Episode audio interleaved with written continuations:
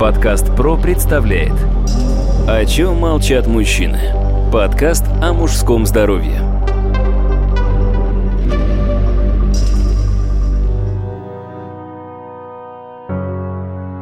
Здравствуйте, дорогие друзья, у микрофона Сергей Чеботков, и мы продолжаем наш откровенный и квалифицированный разговор о проблемах мужского здоровья. Хочу сразу представить моего собеседника. Это доктор медицинских наук, профессор, врач-уролог Павел Сергеевич Козласов.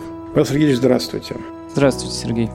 Мой вопрос, наверное, так же стар, как стара любовь в роду человеческом. Как известно, любви все возрасты покорны, так и в любом возрасте, в принципе, можно заразиться венерическими заболеваниями от своей партнерши.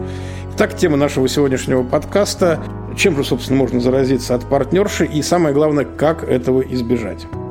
Начнем, так скажем, немножко с конца и будем раскручивать эту тематику. Как избежать это, безусловно, когда у человека один половой партнер, то вероятность чем-либо заразиться стремится быть нулевой. Но все же, все мы живем в современном обществе, и поэтому бывают разные ситуации, пока человек, так скажем, ищет свою любовь, у него может быть несколько партнеров. Так вот, давайте разберем. В принципе, нужно понимать, что есть инфекции, передающиеся половым путем, которыми можно заразиться, такие как вирус папиллома человека, который вызывает кандиломы. Есть такие заболевания, как острые инфекции, острый уретрит, возникающий в силу поражения уреоплазмой, микоплазмой. Есть заболевания такие, как сифилис, ВИЧ, гепатит, и эти все заболевания тоже передаются половым путем. Это все группа заболеваний, передающихся половым путем. Но помимо этого, также можно от партнерши получить и грибковые инфекции, что приводит к молочнице, Молочница, кстати говоря, бывает не только у женщин, но и у мужчин.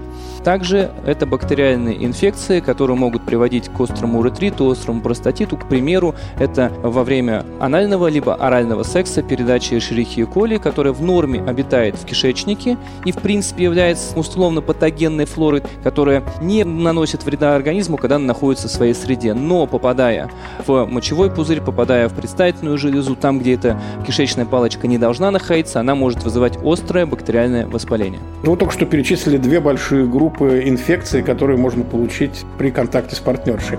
Какая все-таки из этих групп более опасна для мужского организма? Конечно, самыми опасными являются три инфекции. Это ВИЧ, гепатит и сифилис, которые можно определить по результатам только исследования крови. Кстати, продолжая эту тематику, для того, чтобы определить, чем человек заразился, есть две методики. Есть методика, так называемая ПЦР, это мазочек из уретры, который позволяет определить бактерии, находящиеся в уретре, и это исследование а, анализа крови. В ряде случаев исследуется анализ мочи либо секрета предстательной железы. Таким образом, получается, самым, в принципе, опасным заболеванием является синдром иммунодефицита человека, это ВИЧ-инфекция. А насколько она сегодня вот опасна? Потому что в 80-е годы она прям выкашивала, как чума 20 века, тысячами людей. Сегодня как-то продвинулись мы в лечении вообще вот этой инфекции? Продвижения, безусловно, какие-то есть, но тем не менее сейчас чуть меньше стала эта инфекция за счет того, что все-таки мы становимся сексуально грамотными и с детства объясняют, что нужно использовать барьерные средства, такие как презервативы, и это приводит к тому, что есть небольшой спад. Но, тем не менее, эта инфекция, как и сифилис, до сих пор она гуляет, и можно заразиться этим довольно-таки легко. Подкаст ПРО представляет О чем молчат мужчины? Подкаст о мужском здоровье.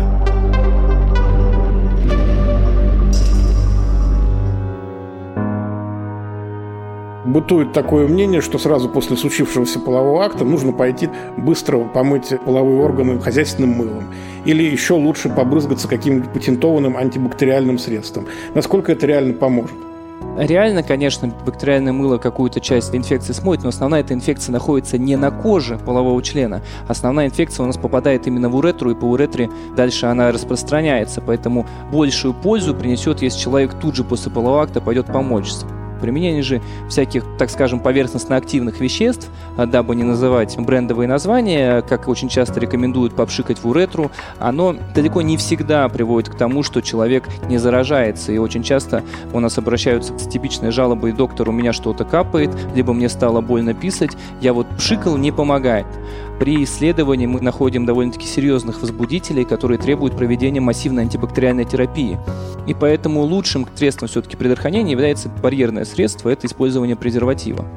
Не знаю, миф это или правда, но также широко распространен стереотип, что в случае даже если вдруг там что-то произошло и вам кажется, что вы могли заразиться, достаточно сделать укол антибиотик, так скажем, сразу сделать укол антибиотика, и все сразу станет нормально. Насколько это соответствует действительности? В данный момент это абсолютно не соответствует действительности. Этот миф пошел с тех времен, когда только-только появились пенициллины, и большинство бактерий были чувствительны к этому антибиотику, и поэтому даже однократное введение в той или иной степени могло защитить. Сейчас э, с каждым годом количество микробов, которые обладают так называемой антибиотикорезистентностью, то есть они невосприимчивы к тому или иному препарату, оно становится все больше и больше. И поэтому при лечении антибактериальной инфекции мы должны четко знать, что у нас за возбудитель, а в ряде случаев нам нужно еще использовать антибактериальный посев для определения чувствительности к конкретному антибиотику потому что бесконтрольное назначение антибиотиков, оно наоборот приводит к тому, что инфекция становится более злая, а, и вылечить ее потом становится гораздо труднее.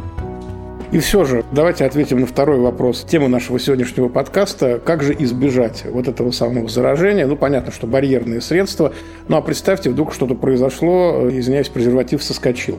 Что можно максимально предпринять, чтобы обезопасить себя вот в этой ситуации? Хорошо. Что максимально мы можем предпринять?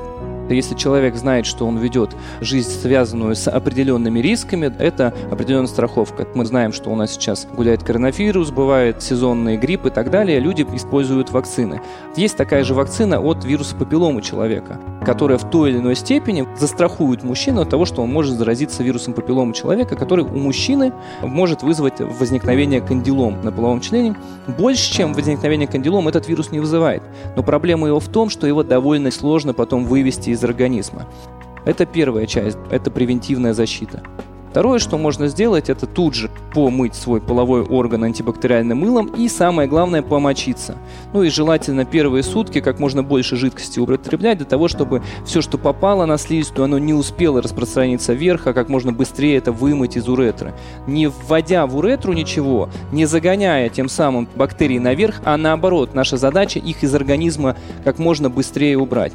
Но все-таки, если же такая ситуация случилась, и человек понимает, что, возможно, партнер был носителем той или иной инфекции, безусловно, лучше на третьи сутки, раньше третьих суток смысла нет идти к доктору, обратиться к доктору, взять мазочек на ПЦР, посмотреть наиболее распространенные инфекции, и если будет выявлена какая-то инфекция, не дожидаться, пока у человека появится симптоматика, пока он перестанет писать нормально, пока он будет испытывать дикие боли и так далее, начать терапию на конкретный возбудитель, который у него будет выявлен.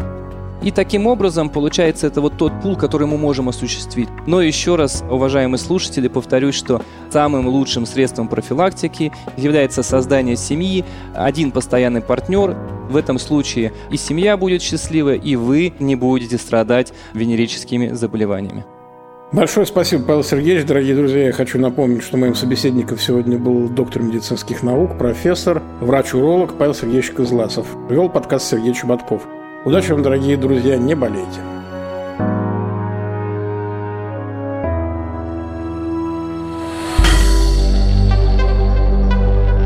Студия «Подкаст Про». Производство профессиональных подкастов.